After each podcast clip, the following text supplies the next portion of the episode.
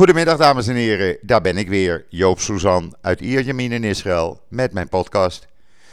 Ja, eh, niet een podcast zoals u eh, eigenlijk gewoonlijk gewend bent op donderdag van mij dat ik een gast heb in de podcast. Maar nee, er is zoveel nieuws, er gebeurt op dit moment zoveel in Israël hier, dat ik dacht van nou, eh, ik doe het even alleen. Want ik wil u toch van alles op de hoogte stellen wat er hier gebeurt. U kunt het natuurlijk allemaal lezen op joods.nl. Maar er zijn veel dingen omheen die ik toch ook even aan u kwijt moet. Maar laten we het eerst even over het weer hebben. Ja, wat moet ik erover zeggen? Het is 32 eh, graden op dit moment. Althans, dat is de officiële temperatuur. Maar de gevoelstemperatuur ligt op 37, 38 graden. En dat, ik kan u zeggen, het is heet. Dat is natuurlijk elk jaar zo. Maar goed, uh, ja, het is jammer dat u daar niet van kan genieten. Maar het is echt heel heet. Uh, maar dat hoort bij de Israëlische zomer, zullen we maar zeggen. Het wordt alleen nog maar warmer en warmer. En ja, wat is er dan aan de hand in Israël? Nou, uh, het aantal besmettingen loopt gewoon totaal uit de hand. We dachten eerst dinsdag, nou, dat is het uh, record. En dan zal het wel gaan zakken. 1718 patiënten in 24 uur. Maar nee hoor, over woensdag zijn er in 24 uur 1898 nieuwe besmettingsgevallen bijgekomen. Uh, dat betekent dat er op dit moment meer dan 24.000 actieve besmettingen in Israël rondlopen, oftewel in quarantaine zitten of in het ziekenhuis liggen.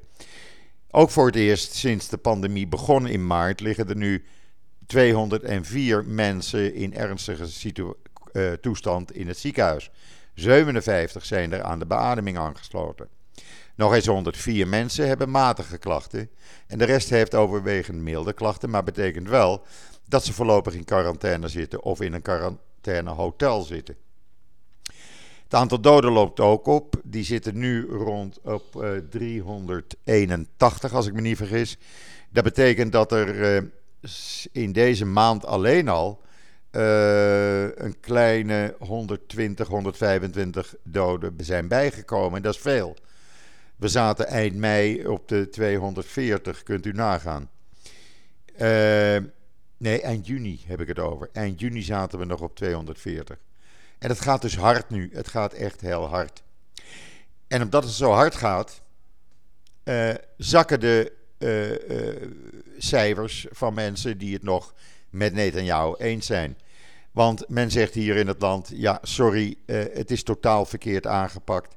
Men, uh, jullie waren als regering niet uh, op tijd erbij toen je de lockdown ophief. En binnen twee weken was alles weer in normale situatie. Dat kan niet. Dat is te snel gegaan. En de kritiek op Netanyahu neemt natuurlijk toe. Hij heeft een goedkeuringspercentage van mensen die het nog met hem eens zijn dat ligt nu rond uh, 25, 26 procent. Nou, is natuurlijk laag als je gewend bent boven de 60 procent goedkeuring te hebben van wat je doet. En ja, dan slaat net aan jou ook even door, want die kwam dus gisteravond op televisie op alle kanalen zeggen dat iedereen geld weer krijgt op zijn bankrekening.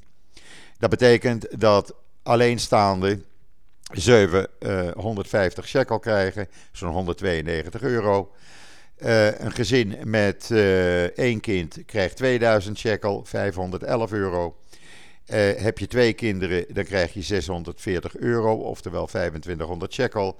En twee, drie kinderen en meer krijg je als gezin 3000 shekel, 767 euro. Dat hele geintje kost 6 miljard shekel, oftewel 154 miljard euro. Ja, en toen viel iedereen over hem heen. Want, zegt men hier, wat is dit voor onzin? Dit zijn populistische maatregelen. Waarom moeten mensen die een hoog inkomen hebben ondersteund worden door de regering? Waarom krijgen mensen die miljonair zijn opeens die bedragen op hun bankrekening?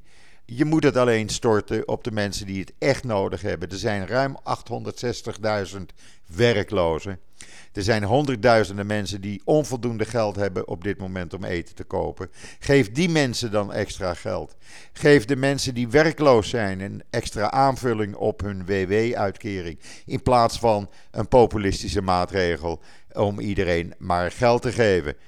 En dat zijn niet de minste die op hem kritiek hebben, want ja, natuurlijk de ambtenaren van Volksgezond, van het ministerie van Volksgezondheid, van Financiën, leden van de coalitie, de oppositie, maar ook uit zijn eigen Likud-partij valt iedereen over hem heen. Want men zegt, ja, dat past niet. Je kan geen mensen met een hoog inkomen uh, even geld gaan geven. En daar komt bij dat uh, de algemene tendens hier in het land is van... Netanyahu heeft de steun van het grote publiek verloren... en probeert door het uitdelen van geld weer steun te krijgen.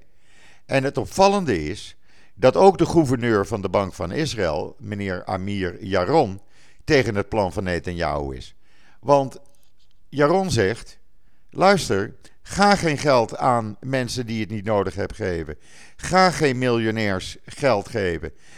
Geef in plaats daarvan, verhoog in plaats daarvan de werkloosheidsuitkeringen voor uh, uh, mensen in loondienst en zelfstandigen. Verhoog die tijdelijk met terugwerkende kracht tot bijvoorbeeld 90% van hun laatstgenoten inkomen. Op die manier help je dus echt de mensen die de steun het hardst nodig hebben. Uh, hij zegt ook, deze gouverneur van de Bank van Israël. Het is belangrijk om diegenen te helpen die het echt nodig hebben.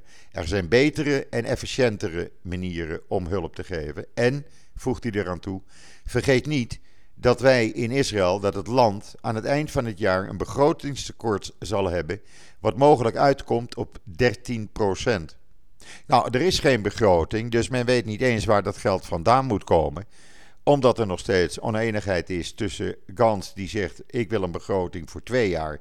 Dan weten we tenminste waar we naartoe zijn. Dat willen de ultra-orthodoxe partijen ook. Die zeggen: Nou, anders een jaar. Maar jou zegt: Nee, ik wil een begroting van drie maanden maximaal zes maanden. Ja, daar valt niet mee te werken natuurlijk. Dus er is niet eens een begroting hier. En dit kan gewoon niet. Dit moet gestopt worden. En op dit moment is men nu bezig uh, om allerlei nieuwe maatregelen te bedenken. Om de uitbreiding van het virus ook weer tegen te gaan. Dus aan de ene kant worden de populistische maatregelen gegeven. En zegt nee dan jou, jullie krijgen allemaal geld ongeacht wie en wat je bent. En dan ga je maar lekker Israëlische producten kopen, want zo zei hij dat letterlijk gisteravond op televisie. Ik heb het met mijn eigen oren gehoord en met mijn eigen ogen gezien. Dan gaan jullie lekkere uh, Israëlische producten kopen. Terwijl op dit moment wordt besloten of het land al of niet in lockdown gaat. In ieder geval liggen er een aantal voorstellen. Uh, men wil bijvoorbeeld, uh, er ligt een voorstel om de stranden af te sluiten, de nationale parken af te sluiten. De restaurants moeten dan weer dicht. Die mogen alleen afhaalmaaltijden eh, verstrekken. Uh, ze hebben een plan om de sportscholen, die eerst dicht moesten, die dinsdag weer open mochten, die moeten ze nu weer sluiten. Uh, ja, het is gewoon een zootje. Het is echt een zootje. En dan, uh, ja, ik persoonlijk, als u vraagt van, krijg je dan een lockdown? Nou, laat ik het anders zeggen. Als er vandaag wordt aangekondigd dat er donderdag, eh, zaterdagavond weer een demonstratie tegen het beleid van Netanyahu zal zijn, zoals het afgelopen zaterdagavond was, waar tussen de 60 en 80.000 mensen aan meededen. Uh, als die wordt aangekondigd dat die zaterdagavond plaats gaat vinden, dan denk ik dat er een lockdown komt in Israël. Het zou me verbazen als dat niet zo zou zijn. Maar ik laat me graag verrassen natuurlijk.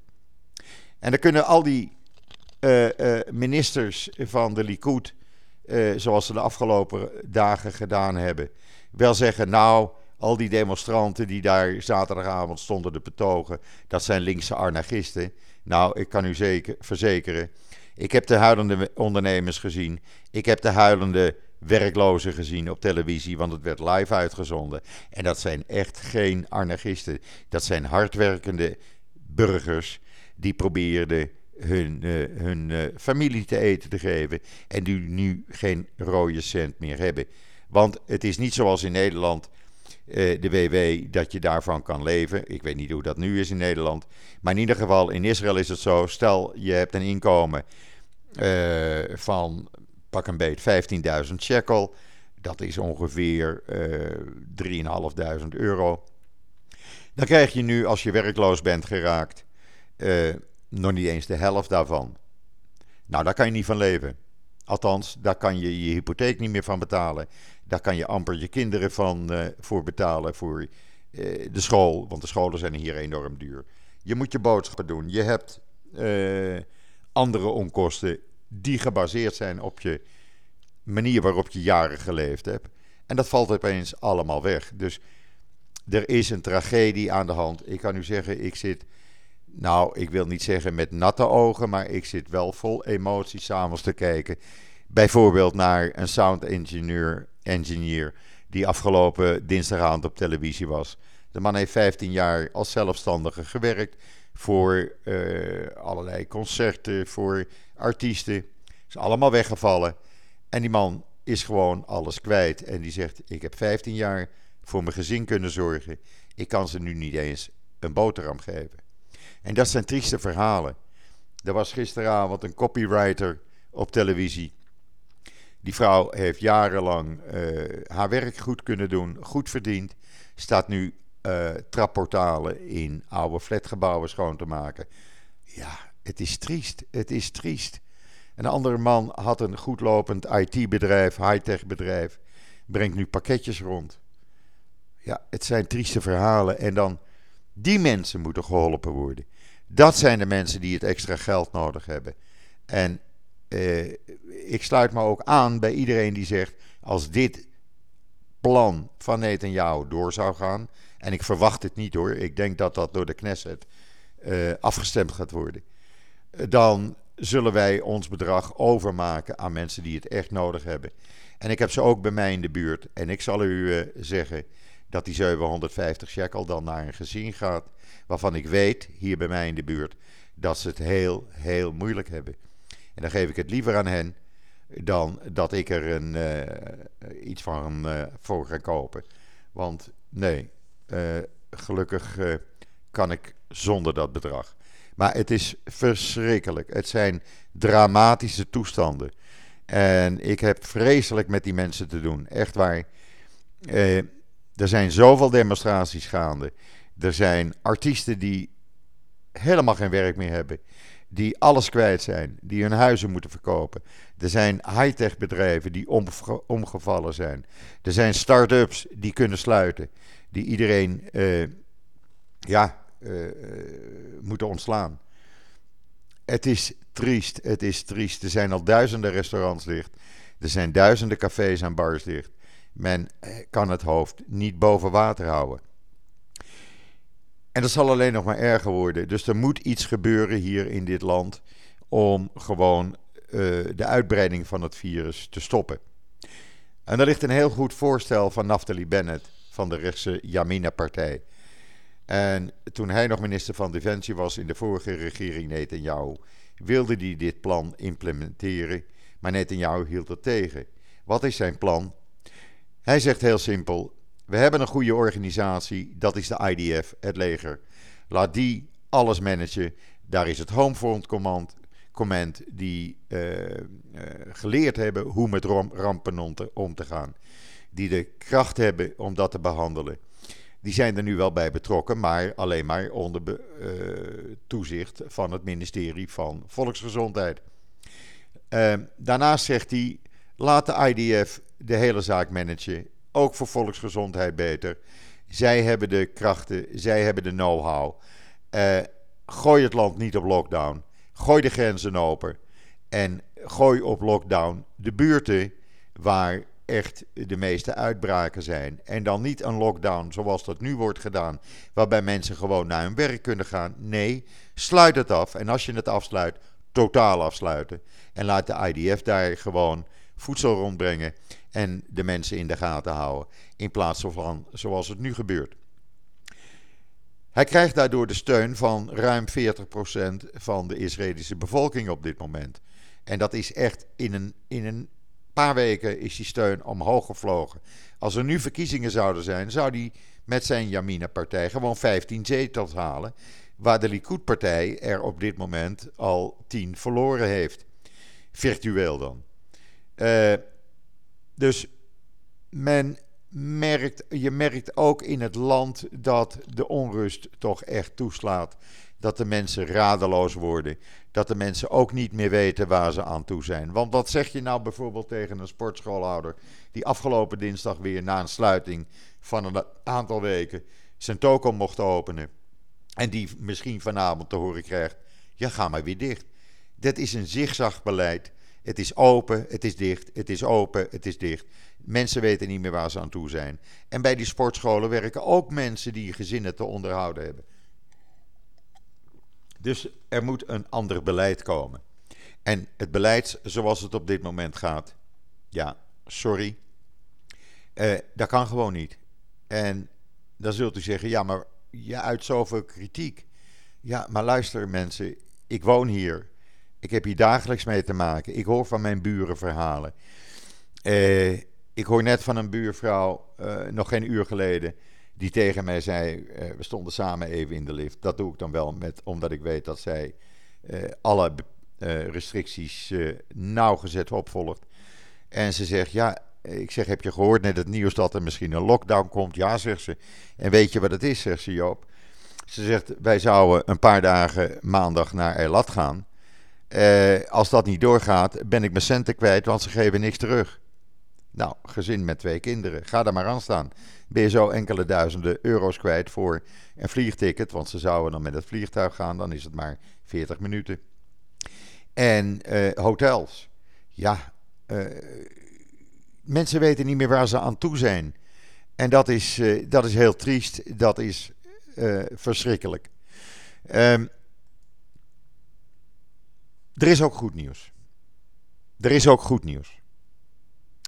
Er is namelijk een onderzoek gaande, en er zijn al testen gedaan, door de Hebreeuwse Universiteit in Jeruzalem, een professor Jacob Nachmias. En die leidt een team van onderzoekers en dat doet hij samen met dokter Benjamin Tenoever, een Nederlands klinkende naam, van de Icahn School of Medicine of het Mount Sinai ziekenhuis in New York. En die hebben ontdekt dat een bestaand medicijn. Nee, laat ik het anders zeggen. Hun belangrijkste ontdekking was dat het virus de routine, routinematige verbranding van koolhydraten voorkomt. En als gevolg daarvan hopen ze dus grote hoeveelheden vet op in de longcellen die het virus gebruikt om zich voor te planten. Dat verklaart ook waarom patiënten met een hoge bloedsuikerspiegel en een hoog cholesterolgehalte, die lopen dus vaak een hoger risico om het virus te ontwikkelen. En zij hebben ontdekt dat een bestaand medicijn, eh, fenofibraat, wat nu wordt gebruikt om uh, uh, ja, ook tegen virussen uh, en ook het is ook een cholesterolverlagend medicijn. dat medicijn blijkt dus te werken tegen de, het virus wat zich op de longcellen nestelt. En het medicijn verhindert dus het reproductievermogen van het coronavirus. Bij de patiënten, enige tientallen patiënten die hiermee behandeld zijn, was in feite het virus binnen vijf dagen na de behandeling al volledig verdwenen. Uh, dus ja, dit medicijn zou wel eens het rennende medicijn kunnen zijn voor als in het najaar over de hele wereld weer een, uh, het virus weer opduikt. Want dat het gaat opduiken, daar zijn alle geleerden het wel over eens. Ze zijn nu druk bezig om verdere onderzoeken te doen en studies te doen. Dan gaat het naar de FDA. En dan hopen ze van de FDA toestemming te krijgen op korte termijn, binnen een aantal maanden, om uh, dit uh, medicijn te gaan gebruiken. En zegt hij aan het eind: uh, als dit inderdaad zo werkt zoals onze bevindingen nu zijn, dan zal uiteindelijk de behandeling van het COVID-19-virus zal worden verlaagd. En dan is het eigenlijk een gewone verkoudheid waar je met een aantal dagen van af bent, zegt professor Nagmias. Kijk, dat zijn ontwikkelingen. Uh, ja, die mogen wel eens breed uit uh, gemeten worden, vind ik. Want dit is een realiteit en het is geen fantasieverhaal. Want ik denk zelf, als ik kijk uh, bijvoorbeeld naar de opdracht van aan het Homefront Command.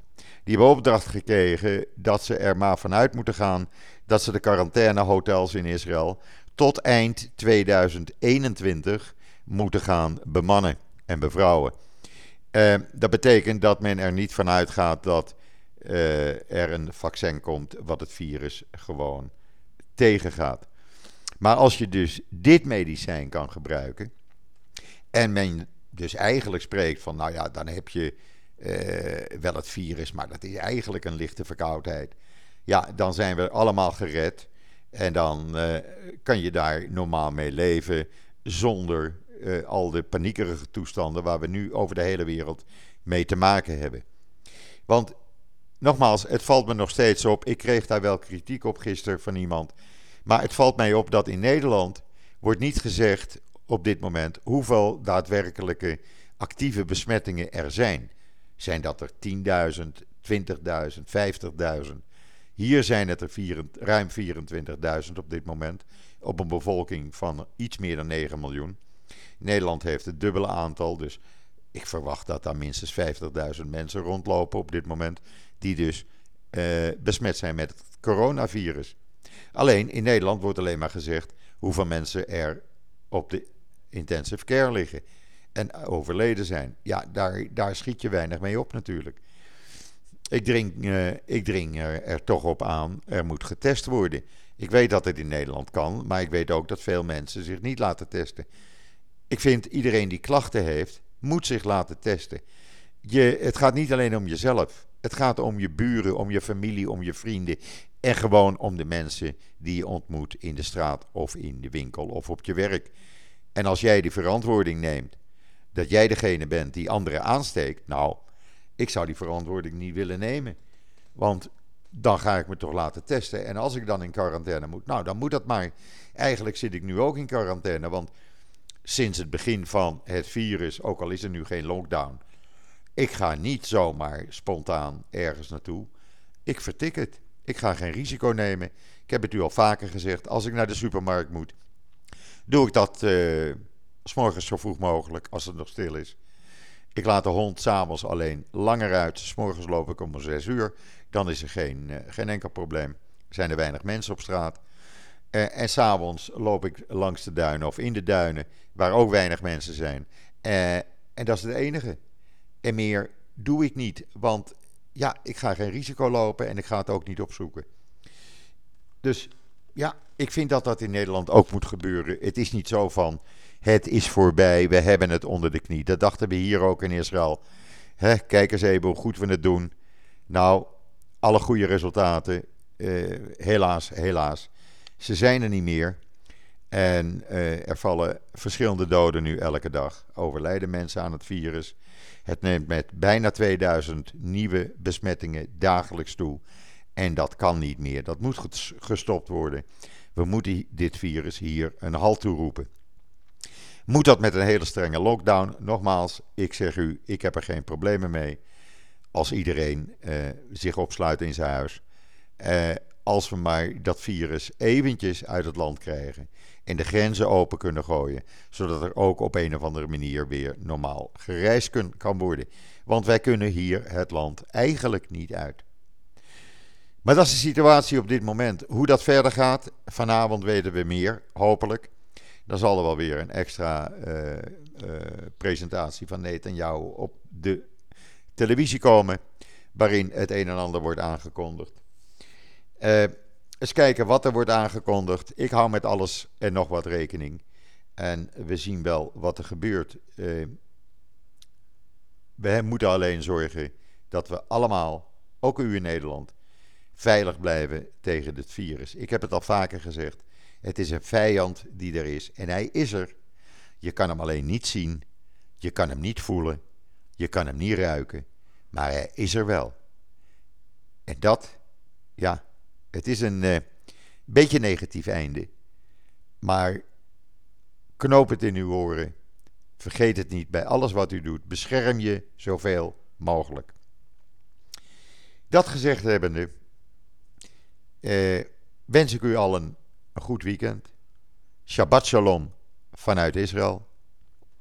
Vanuit een heel snikheet Israël.